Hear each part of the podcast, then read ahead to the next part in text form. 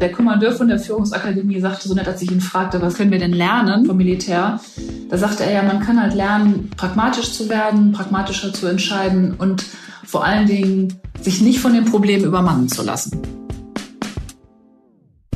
Herzlich willkommen zum Manager Magazin Podcast Das Thema. Ich bin Sven Klausen und ja, Sonja, worüber wollen wir heute eigentlich informieren? Ja, hallo Sven. Ähm, wir haben heute ein für uns eher ungewöhnliches Thema und zwar wollen wir mal reden über das Mindset der deutschen Offiziere.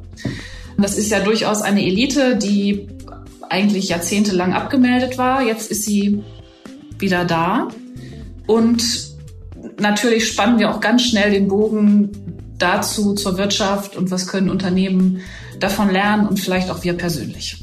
Ich habe dich heute eingeladen, weil du ja eben zu diesem Thema recherchiert äh, hast, Interessantes zusammengetragen hast. Also nochmal herzlich willkommen, Sonja. Du bist Wirtschaftsjournalistin, Autorin bei uns. Äh, wie bist du jetzt auf dieses Thema gekommen, das ja nicht ganz nah an der Wirtschaft ist? Ja, ist ja, also wir haben natürlich in der, in der, in der Redaktion ja diskutiert ähm, nach, dem, nach dem Ausbruch des Ukraine-Krieges über die neue Kriegswirtschaft, über Lieferketten, über Autarkie und Energiezukunft und solche Themen. Und uns allen ist aber auch aufgefallen, dass sozusagen plötzlich lauter Generäle auf den äh, Bildschirmen waren und ähm, in den Talkshows und mit einem sehr eigenen Ton und sehr schonungslos und klar die Lage analysiert haben. Und das fanden wir erstmal faszinierend. Und da dachte ich einfach, vielleicht ist das ganz gut, sich mal anzugucken, wo kommen die her, wie ticken die, weil es ja nicht ausgeschlossen ist, dass die ein bisschen den Ton bestimmen werden in unserem Land die nächste Zeit. Absolut. Und man muss ja auch sagen, in Deutschland ist das noch nicht so, glaube ich, aber in den USA ist es ja sehr stark, dass es eine große Schnittmenge der Top-Militärs zur Wirtschaft gibt. Einfach ist das generell ja eine militarisiertere Gesellschaft. Aber es ist eben auch so, dass sich in den Führungsetagen, in der Führungsgruppe in großen Konzernen auch viele Ex-Militärs finden. Bei General Electric zum Beispiel äh, ist es ganz bekannt gewesen, lange Zeit. Ähm, genau, in Deutschland KKR ist es ja noch die Ausnahme, ne? Hm. Ähm, ja, in den USA ist es tatsächlich so und das äh, lustigerweise, egal ob die Generäle erfolgreich waren oder nicht, ja. die sind wirklich sehr, sehr prominent. Also ich sagte das gerade schon auch bei KKA, werden die wirklich äh, abgefeiert. In Deutschland ist das die Ausnahme. Also jetzt im Top-Management fällt mir eigentlich nur ein wirklich richtig prominenter Name ein. Das ist der ehemalige Airbus-Chef Tom, Tom Enders. Mhm. Ansonsten ist das wenig. Also zum Beispiel so Firmen wie Amazon haben so, so Rekrutierungsprogramme für ehemalige Bundeswehrsoldaten, für Führungsaufgaben, weil die durchaus schätzen sozusagen die Leistungsorientierung. Aber wie gesagt, in den Top-Etagen wenig. Und ich glaube, es gibt auch bei Rocket Internet und so, ich denke, es gibt schon einige. Aber das wird halt nicht so an die große Glocke gehängt, weil das ist eigentlich in Deutschland bis jetzt kein Asset gewesen. Das ist einem ja eher ein bisschen suspekt, ähm, mhm. wenn jemand beim, beim Bund war. So, das ist ja. Aber die große Frage ist eben und ein bisschen auch unsere These. Ähm, ändert sich das jetzt? Möglicherweise ändert sich das äh, jetzt und ähm, ich bekomme das halt auch mit in den Diskussionen mit Aufsichtsrätinnen und Aufsichtsräten, die sich überlegen, äh, wie stellen wir denn unser Top-Management jetzt künftig neu auf? Und da wird intensiv gesprochen, dass man eben auch im Top-Management ähm, eine Kompetenz braucht für geopolitische Risiken. Also Chief Risk Officer äh, ist es normalerweise, aber einfach Menschen, die eine Sicherheitslage geopolitisch gut einschätzen können, die besser einschätzen können, wie wird sich denn die Politik bezüglich Chinas äh, verändern? Was heißt genau das, äh, was wir gerade in der Ukraine erleben müssen? Ja, also zurück zur Führungselite des deutschen Militärs. Wo hast du sie aufgespürt?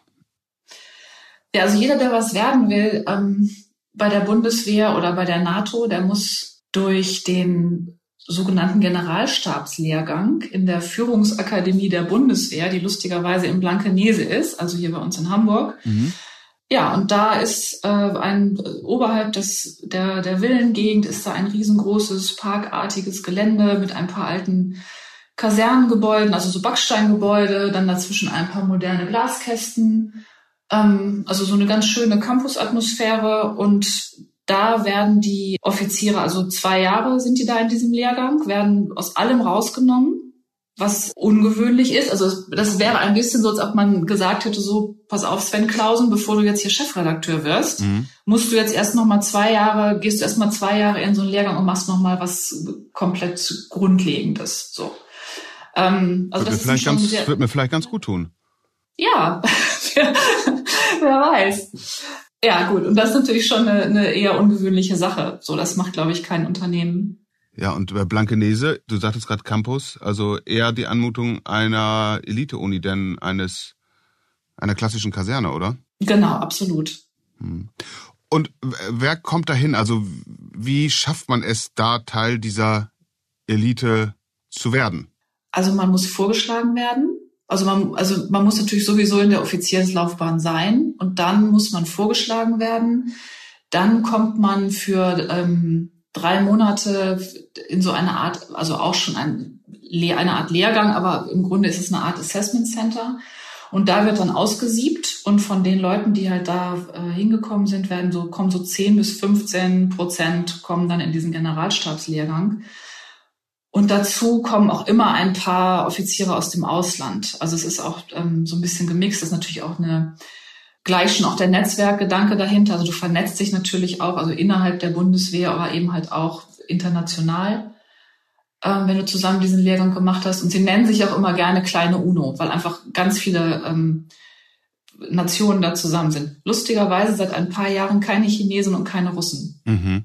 Mhm. Und das äh, findet dann alles auf Englisch statt? Genau, alles auf Englisch, zumindest im zweiten Lehrjahr ist viel auf Englisch im ersten noch nicht so, aber gut, also die sind schon, die sind schon sehr smart aufgestellt, das muss man sagen. Es sind auch teilweise auch Professoren aus Harvard zugeschaltet und so weiter. Also das ist schon sehr international. Mhm. Und du hast ja mit vielen gesprochen, die da jetzt sozusagen an diesem Lehrgang äh, teilnehmen, die es geschafft haben, die zu diesen 10 bis 15 Prozent gehören. Was sind das für Typen? Also so generell sind sie alle so ungefähr Mitte 30 und bevor sie da hinkommen, sind sie dann meistens schon seit 15 Jahren bei der Bundeswehr und haben schon das haben schon ein Studium hinter sich und auch schon eine gewisse Karriere gemacht. Und ansonsten ist das ganz unterschiedlich. Also ich habe mit mit allen gesprochen, der praktisch es schon in der Schule kaum abwarten konnte, zum Wehrdienst eingezogen zu werden und diese Verantwortung liebt und so weiter.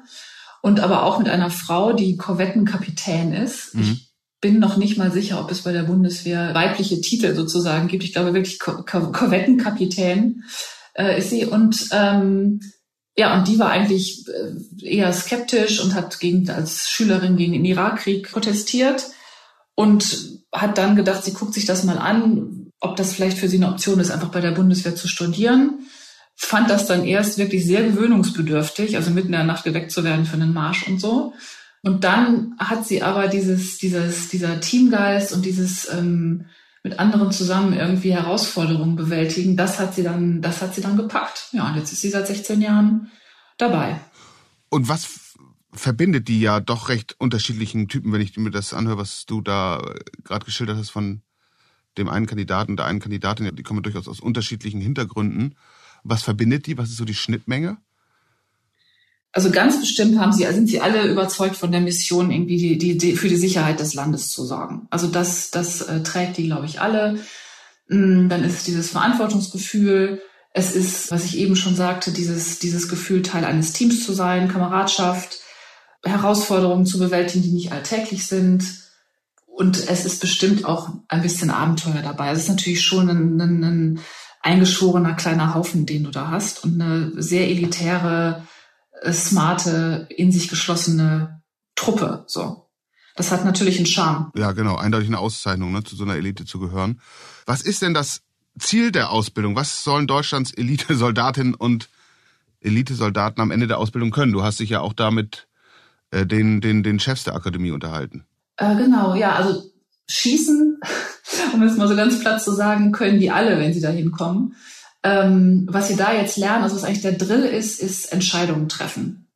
Was ja interessanterweise eine Sache ist, die ja vielen schwerfällt. In der Psychologie gibt's ganze Bibliotheken zu dem Thema.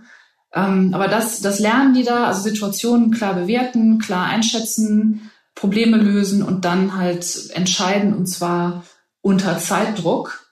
So, das ist, das ist eigentlich, das ist eigentlich der Drill. So, und den Mut Entscheidungen zu treffen. So, und dann gibt es natürlich immer so Slogans bei der Bundeswehr, gibt es wirklich herrliche Sprüche für alles. Also nichts tun ist keine Option und besser eine suboptimale Entscheidung zum richtigen Zeitpunkt als eine perfekte Entscheidung fünf Minuten zu spät.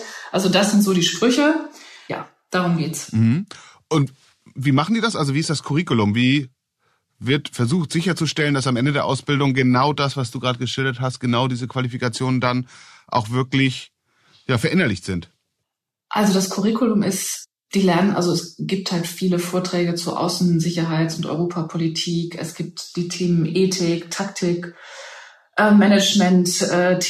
Es gibt Psychologen-Coachings und Praktika bei, bei Großkonzernen, also Google und Airbus und so weiter.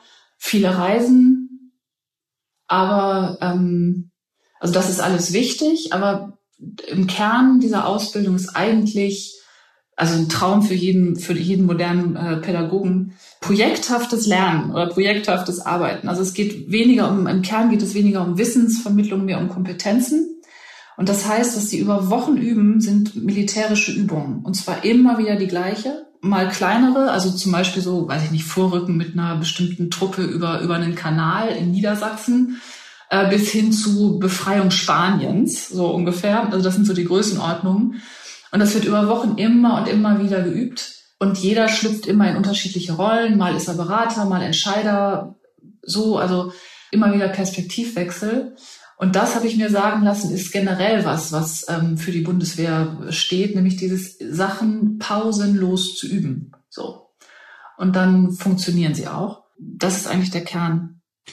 Du hast ja gesagt, ganz wichtig ist es, dass am Ende die Kompetenz steht, Entscheidungen treffen zu können und auch im Zweifelsfall eine nicht perfekte Entscheidung, aber zum richtigen Zeitpunkt als eine perfekte Entscheidung fünf Minuten zu spät. Das ist ja natürlich nicht mit der Dramatik und natürlich nicht mit den Auswirkungen, die das äh, bei der Bundeswehr im Militär hat, in der Wirtschaft ähnlich. Auch da müssen die Führungskräfte entscheiden und ähm, wir beide haben ja viel mit Führungskräften aus der Wirtschaft äh, zu tun und da gibt es ja ganz unterschiedliche Methoden, wie die Führungskräfte da entscheiden. Ähm, einige halten sich einfach für Naturtalente, dann gibt's Managementmethoden, die auch immer mal wieder wechseln und äh, sich ändern. Mhm. Du hast gesprochen von der Bibliothek, die es gibt in der Psychologie zur Entscheidungsfindung. Äh, bei Managementmethoden würde ich sagen, ist sie mindestens genauso groß und äh, wächst ständig an. Viele entscheiden gern aus dem Bauch raus. Wie ist es denn bei der Bundeswehr? Also wie wird da strukturiert zu Entscheidungen gekommen?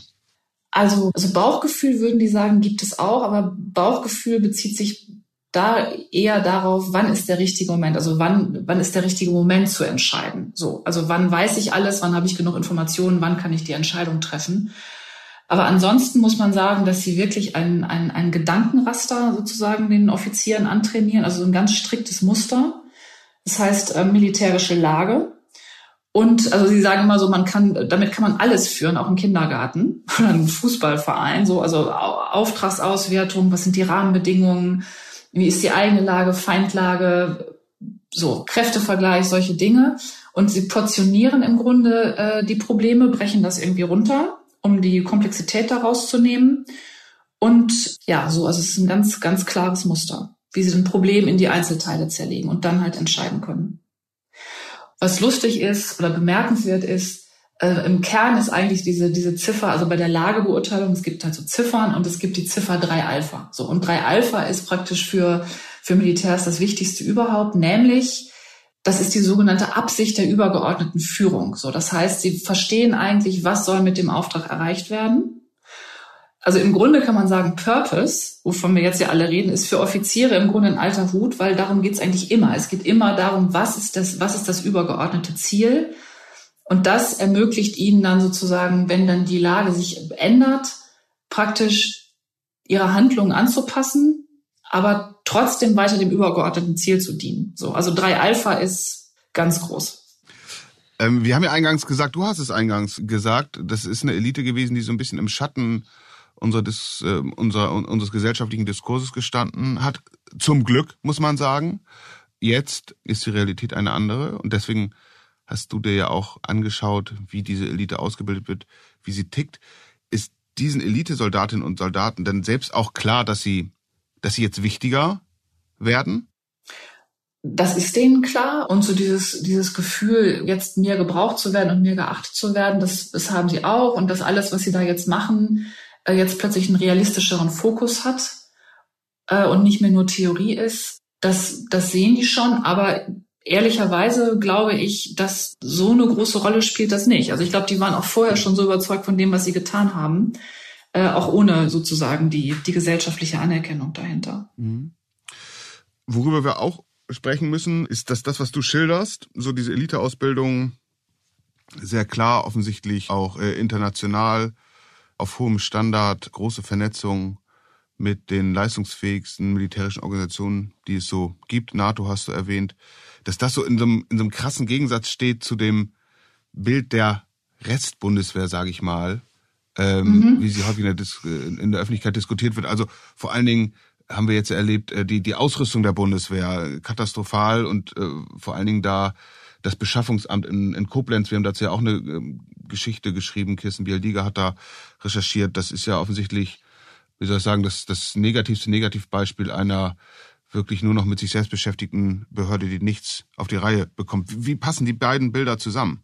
Also dieses Beschaffungswesen nervt die natürlich auch. Ich glaube, es gibt die Geschichte, ähm, dass man jetzt seit, ich glaube, seit acht Jahren auf Rucksäcke wartet für die Truppe. So. Ja, wie passt das zusammen? Also im Groben würde ich sagen, liegt das Beschaffungswesen, ist, ist Hoheit der Politik und der Verwaltung. Und die Bundeswehr selber kann wenig dazu. So. Die etwas größere Geschichte dahinter ist wahrscheinlich, dass man versucht hat, über die Jahre die Bundeswehr ja im Grunde zu führen wie ein Unternehmen also zentralisiert und unter Effizienzgesichtspunkten. Das funktioniert aber mit einer Organisation nicht, die ja im Kern, wenn man ganz ehrlich ist, aufs Töten ausgerichtet ist. Die kann man nicht führen wie, wie, wie BMW, so.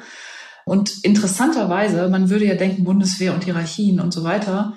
Also man würde ja gerade da sozusagen ein hierarchisches System vermuten. Aber was, was da eigentlich ganz wichtig ist, ist, dass da eigentlich viele Entscheidungen vor Ort verlegt werden, also dezentral eigentlich getroffen werden, weil die Idee ist, dass man da eigentlich am besten weiß, was da jetzt gebraucht wird. Mhm. So. Mhm. Und so funktioniert halt so eine Bundeswehr und aber eben halt nicht so, wie sie jetzt aufgestellt worden ist die letzten Jahre. Sonja, abschließend die Frage, die wir, die wir zu Beginn äh, so angetippt haben. Jetzt sind wir aber alle ein bisschen schlauer. Du warst es vorher schon zugegebenermaßen durch deine Recherche.